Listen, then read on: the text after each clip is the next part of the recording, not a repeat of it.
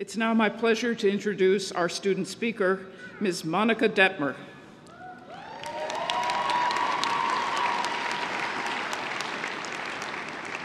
Monica has spent the last four years studying English, Spanish, and education at UC Davis. She's from the Bay Area, and upon graduating, she will be attending UC Santa Cruz to pursue a master's in education and a California teaching credential, as she plans on being an elementary school teacher.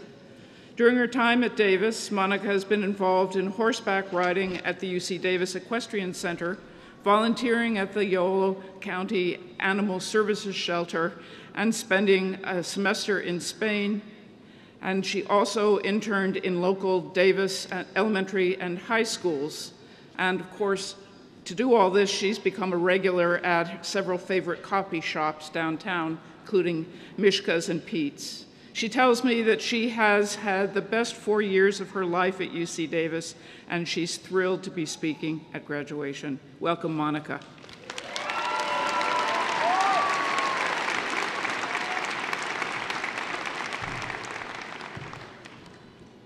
Hello and welcome to the UC Davis College of Letters and Science commencement.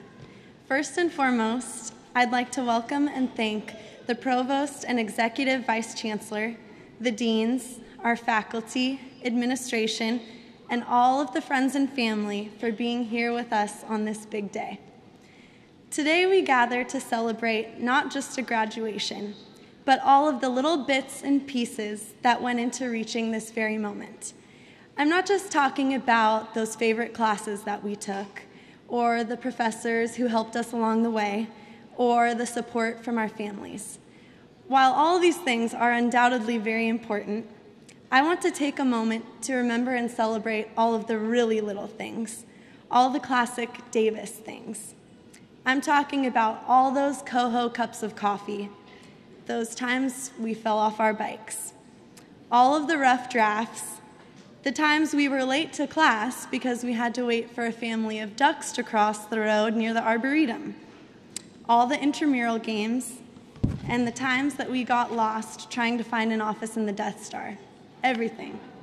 All those little moments that seemed so insignificant at the time, but have come together to shape our Davis journey and to lead us on such a challenging, rewarding, and wonderful path to our ultimate destination our graduation. As graduates of the College of Letters and Science, we represent a very unique population of students. We are mathematicians who also minor in Spanish. We are historians who run cross country.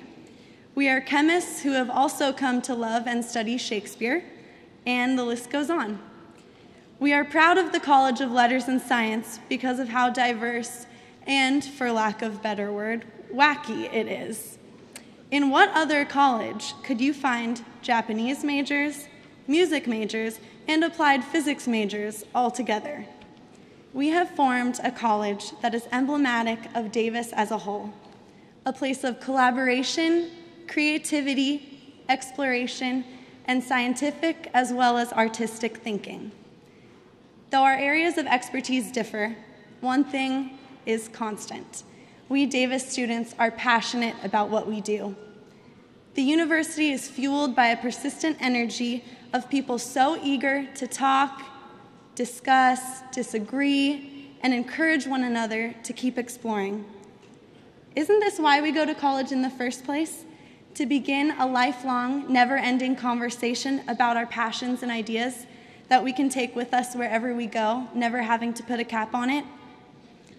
As our Davis journey comes to an end, we can't help but reflect on the university that we first chose as either wide eyed high school seniors or transfer students, and that has come to be our home away from home, or dare I just say, home. No, we did not attend a university in a big city like Los Angeles or Chicago. We didn't have comedy clubs to go to on Friday nights or celebrities to spot on Saturday morning brunches.